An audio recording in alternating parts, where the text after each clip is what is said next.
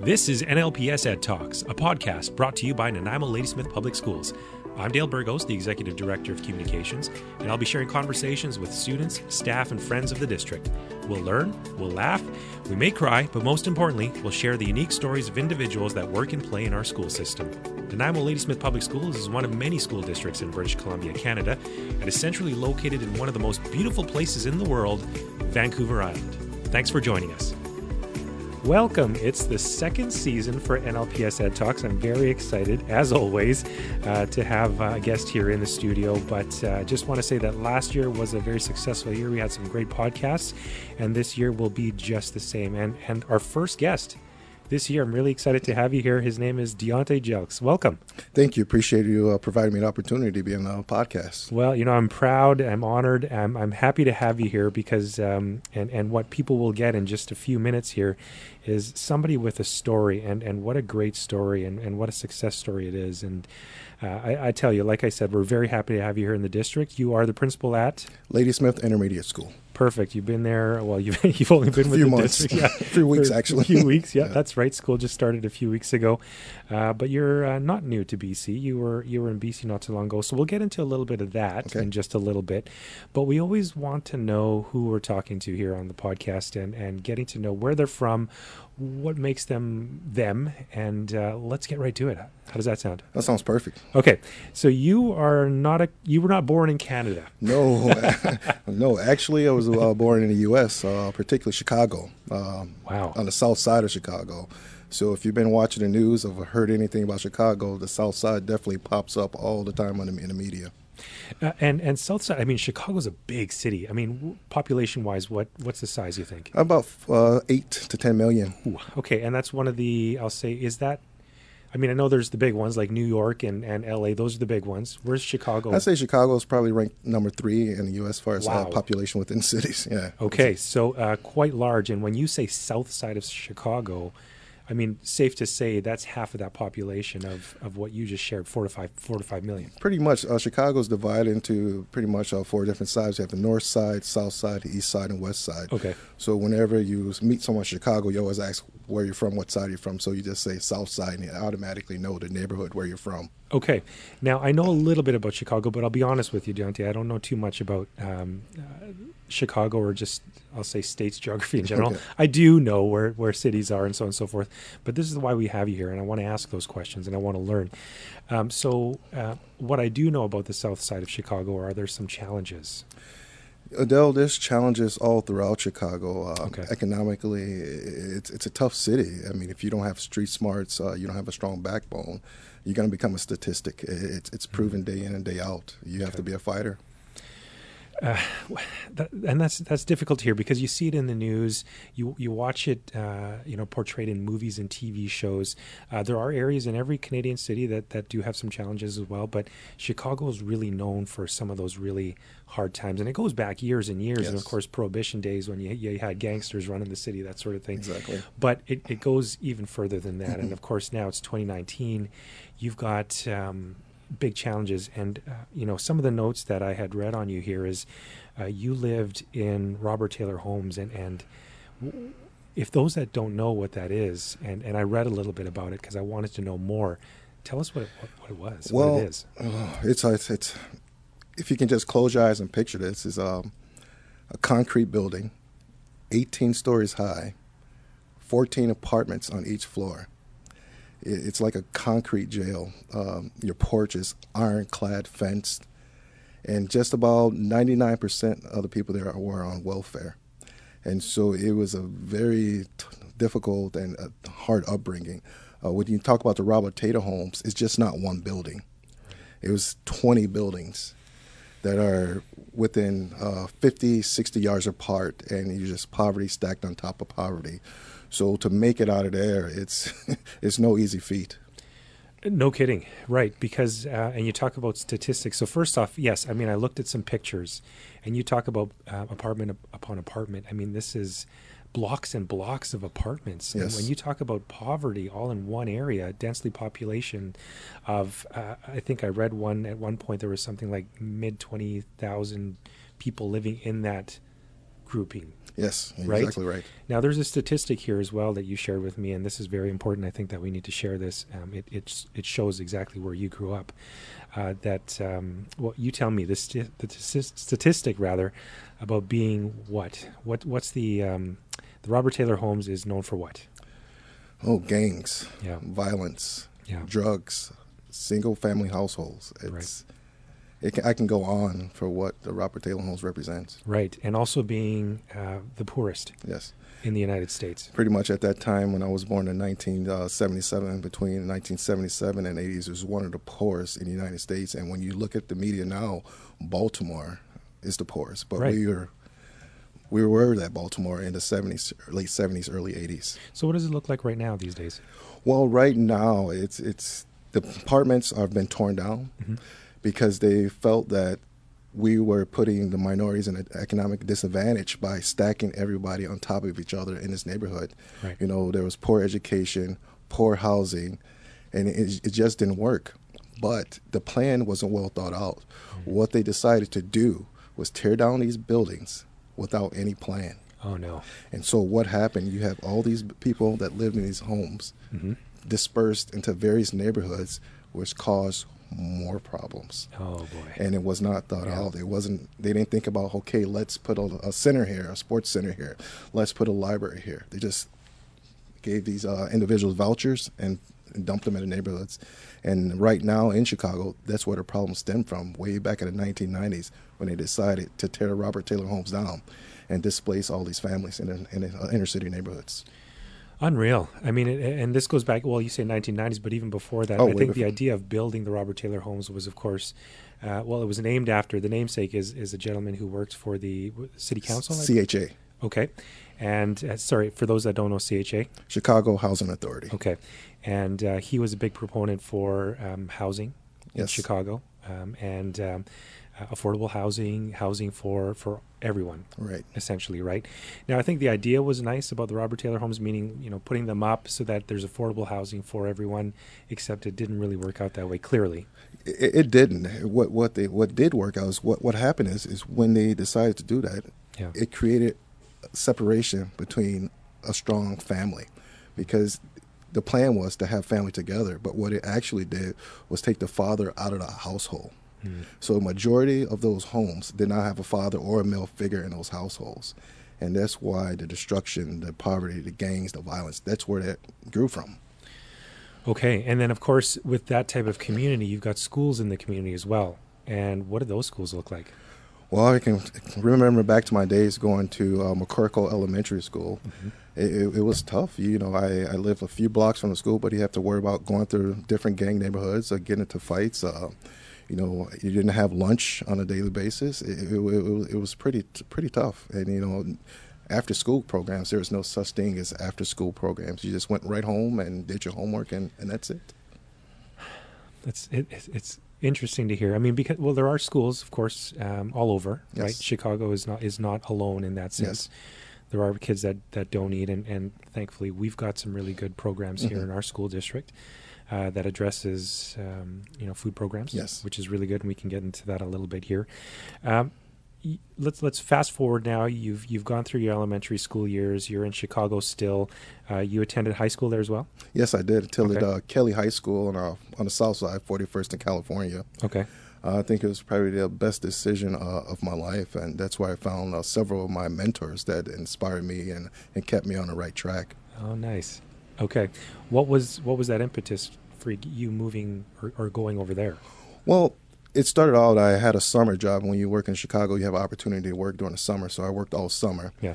And uh, one of my um, high school friends named Cedric Parker, he told me, "Oh my God, we have a great, fantastic football team. You know, you should come and join." But I uh, originally signed up for Mount Carmel High School. It was a, Oh, a private, uh, prestigious high school, Mhm. and I managed to get myself enrolled and pass the test without support from my family or my, my mother. So I just took it upon myself to wake up five in the morning, go across town, take the test, and just did it all myself. But Cedric lied to me. They didn't have a, we didn't have a good football team. Oh no. Okay. So, but when I got there, uh, you know, I was involved in uh, football, baseball, wrestling, wow. um, band, student council, uh, sea explorers, learn how to. I just kept myself busy because I knew if I stayed busy, you know, it'll keep me away from the gangs. It'll, it'll keep me keep keep me alive. Right. And and so it's just I, and my mentors. Uh, one of my mentors is uh, Vincent White.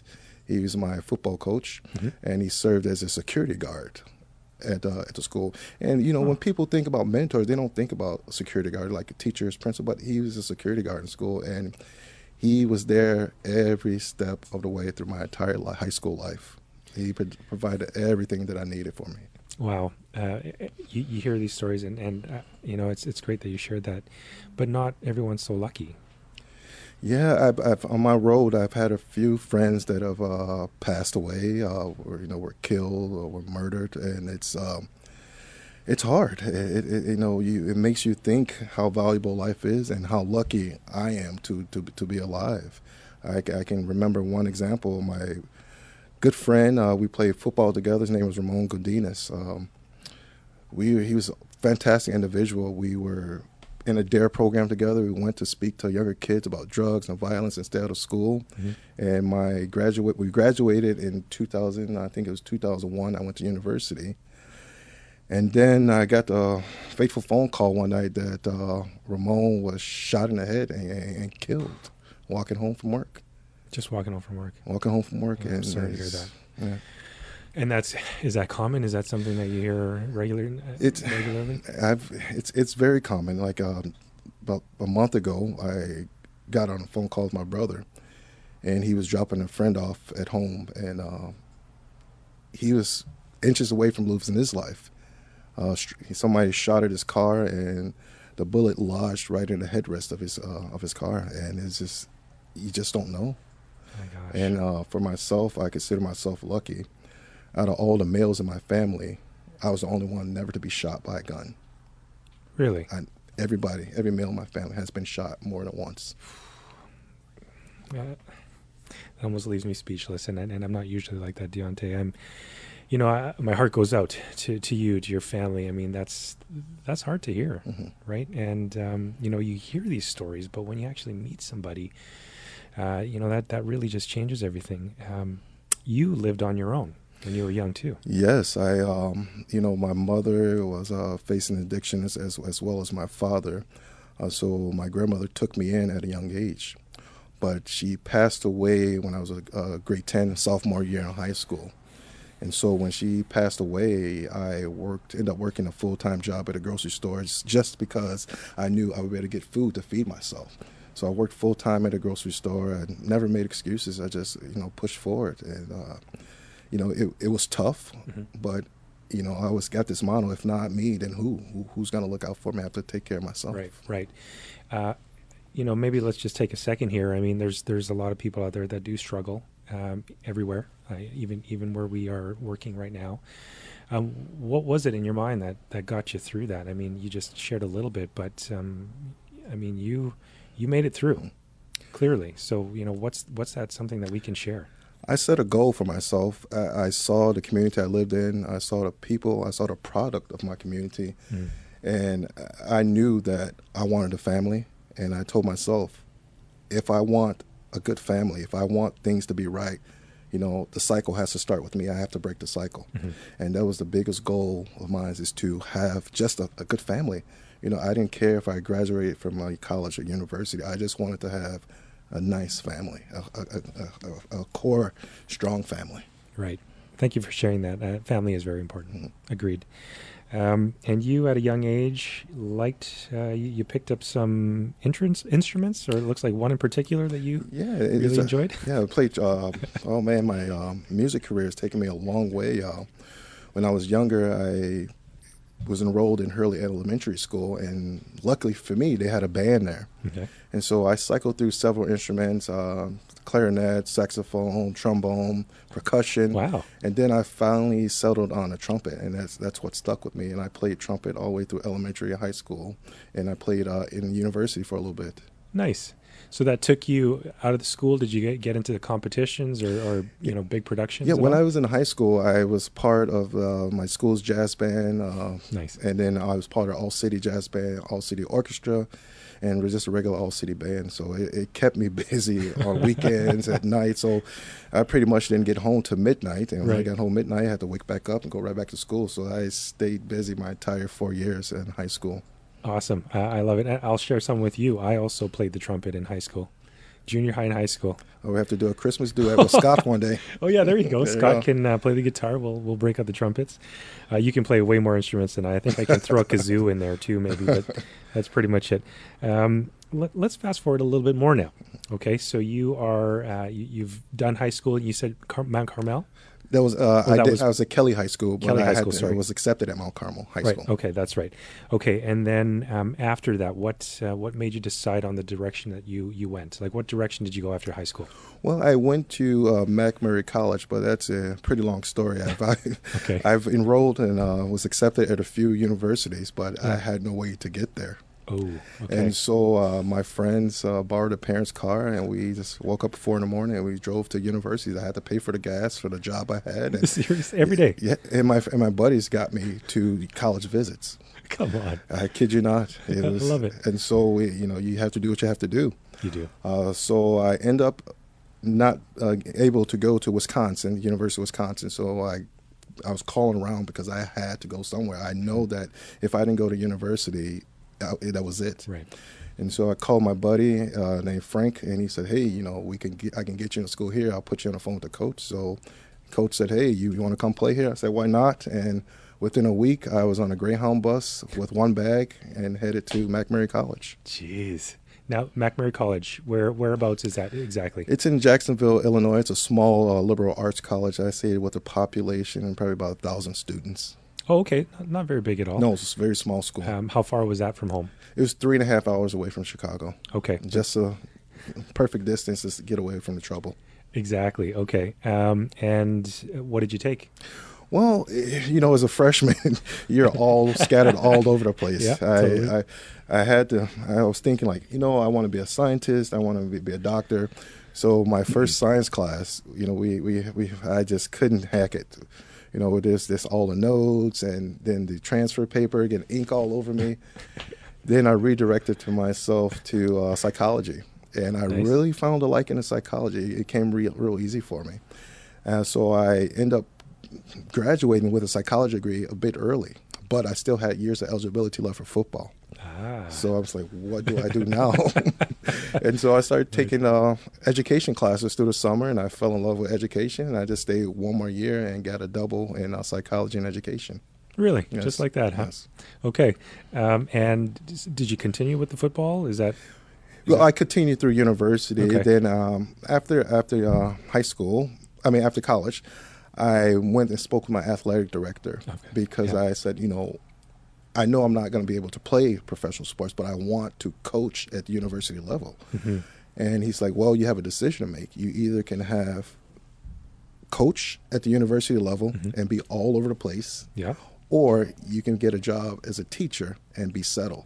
And you know, it was pretty hard to think which one to choose, but you know, my goal was to have a family and have a strong family. Matter of fact, so I settled on education and, being a teacher because I know that will provide my family with the stability that I didn't have. Gotcha. There you go.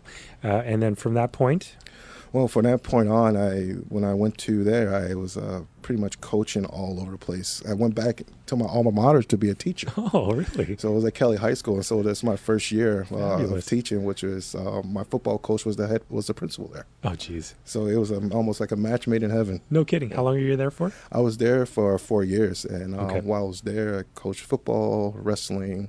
I was a part of the band, helping out the students in band. So like again, I kept myself busy to No stay out kidding. of trouble. Geez. Now, from that point, where, where did you go? So from there, I went on to uh, Eisenhower High School, which is in Blue Island, Illinois. Then from Eisenhower High School, I went and got my first taste of being an administrator at Plainfield East High School. Ah, okay. And so that school is a population of about 2,500 students, and it was the first year the school had opened. So it was pretty nice to open a brand new high school. No kidding. Uh, where was that at? That was in Plainfield East, uh, So was- high, Plainfield, Illinois, which is approximately about an hour and a half uh, south of Chicago. Okay, so outside of Chicago. Yes. Okay, so from that point, you opened up a new school. You were there. That's fantastic. Did did you stay there for a little while? Well, I was there for for three years. Okay. And uh, my wife, she just told me, you know, it's time for us to go home. Okay. And I want to go back to BC. I want to be with my family. And so we just decided to sell our home Okay. and pack everything up and, and move to BC in 2010. Wow. Okay. So um, let's step back just a couple seconds here. You mentioned wife. What's her name? My wife's name is, she doesn't want me to say it, but Oh. she doesn't like her first name, but her first name is, I'm going to pay for it when I get home. Oh no. Her first name is Violetta Elizabeth Canhuta Jelks.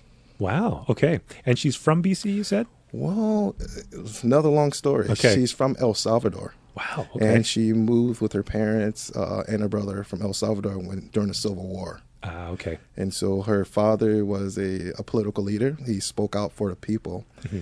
And the U.S. backed like army, El Salvadorian army, came to his house to, to kill him. And so he, his family, with my wife and her younger brother, were whisk, whisked out of uh, El Salvador that night and flown to Prince Albert.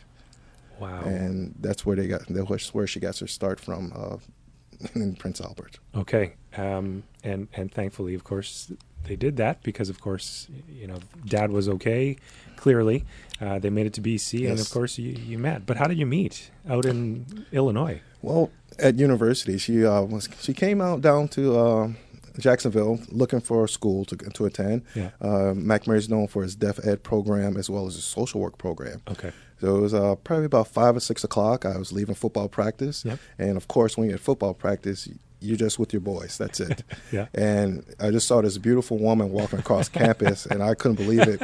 And so it was, it was pretty much like a sprint between myself and another buddy. You know, I had to trip him, and I got to her first. Jeez. And uh, asked her on a date, So and I just like, hey, let's go to Chicago. And she's like, wow, you're, you're pretty brave. I'm like, and so we went to Chicago, and we just kept in touch uh, all through university. Yes. Okay. Um, and finished university. You started working, and then just uh, you know, sort of kept in touch, rekindled it.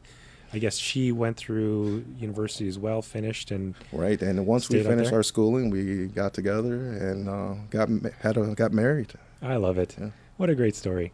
And then, of course, moved back here, 2010. Yes, Um, so, what did you do in 2010 when you moved here? uh, 2010 it was uh, pretty difficult to find employment, Hmm. so uh, I volunteered around the community and, until my paperwork went through to become a uh, Ah, right. resident. Okay. And so during my time in 2010, and uh, I coached football at Mount Doug uh, High School. Okay. You know, won a couple of provincial championships Hey, there, which was bad. pretty awesome. Good. And so I just kept myself busy being involved with students because I know I like to influence the young people and just lead them on the right path. So I had to stay involved somehow with schools. No kidding. Yeah, no kidding. And then, when did you eventually just get back into the system and start working as an administrator, teacher, administrator? Well, we moved up in 2011. We moved to the Williams Lake area. Hmm, okay.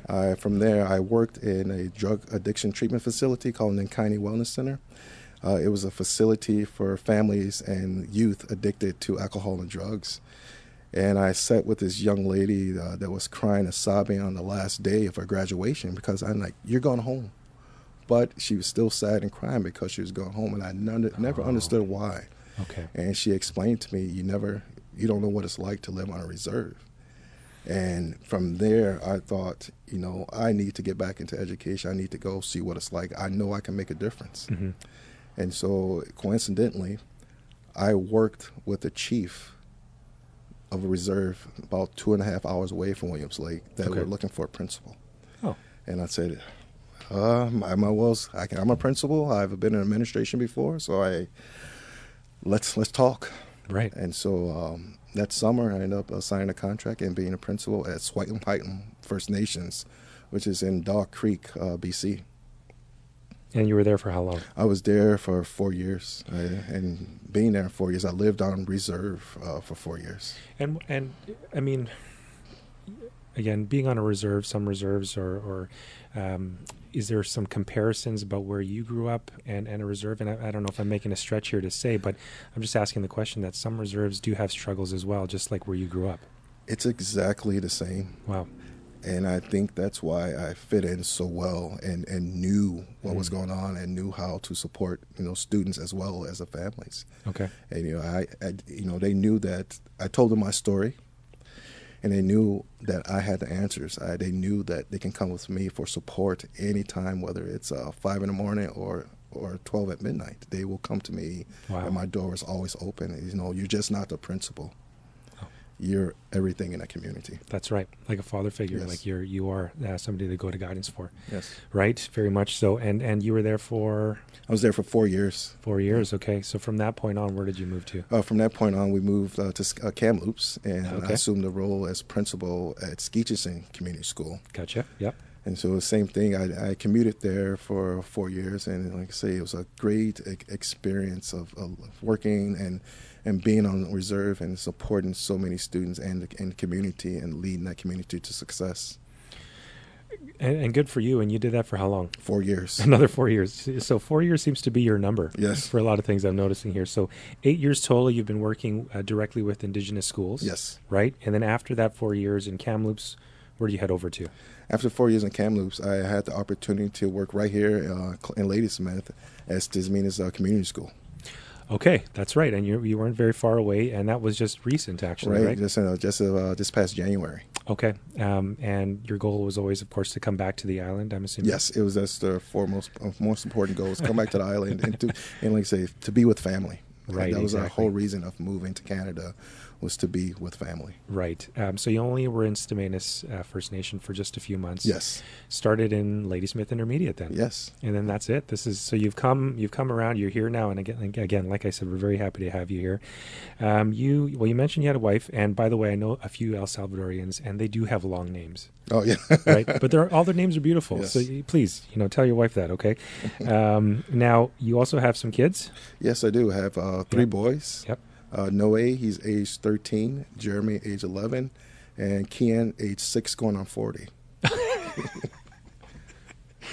I have one of those, right? You know what it's they- like. yeah, they, they need a cell phone all of a sudden. Yeah, what do you need a cell phone for? Do you have a job? No. But do you need to be? You know, it's it's just the funniest story. But you're right. Six going on forty. I've heard that many times. Um, now that you're out there, uh, and or rather, you're here on the island. Um, beautiful place. Obviously, I don't oh, have to tell you that. Uh, what do you like to do when you're not working? Well, I again, I love to volunteer my time. I I, I feel like that I'm indebted to my coaches because they gave so much of their time to me, of mentoring me, and that's what I do on my off times. Uh, I coach after work. On Saturdays, I, I coach and volunteer, Nice. and I, with little time I do have, I like to go hiking with my family, and explore BC, Of course, so many places to go to, right? millions of places. no kidding, literally, yeah. Um, I, I want to go back a little bit here because you also shared an article with me, and I wanted to talk a little bit about it, and then we'll get to your plans for Ladysmith Intermediate for this coming school year. Um, but uh, this goes back to the time, and, and um, after reading your article and doing a little bit of research online here, uh, desegregation busing, yes, right? And there was that was, I I believe, good intentions, but didn't turn out so. No. Okay, so tell us a little bit about that. Well, back in the 80s, um, what happened was the federal government passed a law where they were trying to desegregate schools. Because when you look at the city of Chicago, it's very segregated. You have your Italian neighborhoods, your Irish neighborhoods, it's- it's segregated. And a lot of people don't realize that. When they visit, they just visit the downtown area Right. but they don't take the step of foot outside downtown area to know that Chicago is very segregated. So to fall into compliance, they would bus students from their neighborhood into different neighborhoods to attend school. And so I was part of the 80s busing uh, desegregation. Okay. And so it was all long rides. I wake up um, probably like 6.30 in the morning, get on the bus at 7, and got to school at 9. So we were probably pretty much on a bus for an hour and a half to two hours per day Wow. uh, traveling. That's a long time. And so the the idea was um, sort of uh, I'll say mixing up the the nationalities, the races, right? So that it's not just um, all blacks in one school, Exactly. For, exa- for example, right? Um, and it it didn't work. for me, it, Yeah. it, it worked very well because I was able to meet friends that Mm. I still have today. Nice. I was able to play in a band, and, then you know my band teacher, Mr. Smith, and um, and another mentor I failed to mention, um, Mr. Martin McGrath. He's uh, one of my principals. This man was unreal. You know, my grades were I had poor grades, um, and it just wasn't working for me. But he never gave up on me. He always Nice. told me, "You can do it. You can do it." And I remember on my report card and during grade eight, and he wrote on there, "I knew you can do it, brother." And he signed his name, and I still nice. have the report card. You do, yes. Uh, Canada is very much uh, a melting pot, as you've probably heard, right? I mean, our schools have uh, nationalities from all over. Um, there are still, I think, some pockets around where you see yes. a lot more, right? Um, not so much like your area that mm-hmm. you had grown up in, but um, you know, this int- the article, and thank you for sharing it. It, it was an interesting mm-hmm. and a really eye-opening read. Um, because then I compare it to how my kids are, mm-hmm. and growing up in, in our district in which we are right now. So, um, did you want to add anything more about that de- desegregation busing? Yeah, you know, a yeah. lot of um, my friends they didn't they didn't fare so well. Okay. Because when you look at uh, same thing when you look at First Nation students when they come into public schools, yeah. it, it's very difficult for them to feel accepted. You know, the rigor of the assignments is is pretty difficult. Mm. So it, there was not a lot of success of taking students out of their neighborhood and putting them, and busing them out. So I was again one of the lucky ones that was able to attach on something and, and right. to run with it. And do you know if that's still happening? it's not as, at this point it's not happening anymore the schools are pretty much still segregated right now mm-hmm. in chicago uh, down in inner city they're, they're creating these elite high schools oh and you have to test to get in a public school in a public school yes you have to take you have to take assessments to get into a public school wow so there, there are several schools that are ranked pretty much in a five percentile in the whole united states as far as academics and so it, again segregation it, it's but it's just a different form yeah, exactly. Picking and choosing, right? In a public school, that doesn't make sense. Yes. Not at all. Um, and uh, uh, well, I mean, similarities. We we come here and, and as a school district, we have our out of catchment and catchment policies, and we always want to make sure that kids that uh, live in a certain community go to their school yes. in that community, and, and so that's that's what we're doing right now. A uh, little bit of a segue now. Let's get into Ladysmith Intermediate and talk a little bit about your plans for uh, what we're looking at. What do you?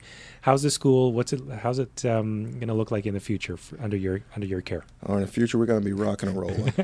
you know, I've been establishing uh, positive relationships uh, mm-hmm. within the community as well as uh, outside of the community. I met a few football moms that oh, I, I was talking to. and a funny thing uh, happened to me last Friday. If you don't know, I coach for uh, the Victoria Renegades, and we played them this past weekend. Oh. so I had a mom walking by with her dog, like, go Steelers. and so, and it's just about building that positive relationship Got with the, with the, with the parents and, and with the students. And my first day, you know, I told the students one expectation that I have of you is always smile, treat up, treat each other with respect, and when you see me in the hallway, you give me a fist pound or a high five. And that little thing right there has transformed the environment of our, of our school. You know, kids are happy, kids are smiling, staff are smiling, they're working together, and so it's gonna we're gonna be a great school we're going to be a great school, and I have no doubt within four or five years we'll be one of the top schools in this district, if not in BC. Fabulous. That's what I like to hear. I love it. Uh, uh, everything about uh, you shared today, I think, was fantastic. Did, do you think that we maybe wanted to add a little bit more about the school at all? Was there anything else? Yeah, we can use uh, more volunteers. Uh, okay. You know, uh, you know, we're thinking about creating a few more activities to get the uh, parents and uh, everybody involved uh, within our school. But and like, but like I say, it's just been so welcoming. This district has been fantastic to me. Everywhere I look, there's been support within minutes and I really appreciate everybody being warm and welcoming to me and my family. I can't say it enough. Well, I mean, we're happy to have you here, and I really do appreciate you coming down, chatting with us today. Uh, can you believe it's been half an hour already that we've been chatting? So it doesn't seem like it. no, it doesn't. Right? Time flies by, but um, I do appreciate everything that you've shared. Your story is amazing, Deontay. I, I think that uh, we are very lucky to have you here. The the kids uh, in, in Ladysmith are, are, you know lucky to have you as well, and I'm looking forward to see what uh, what happens in the next coming years. I appreciate it. Thank you for all the support. All right, I appreciate it. Thanks, and have yourself a great day. You too.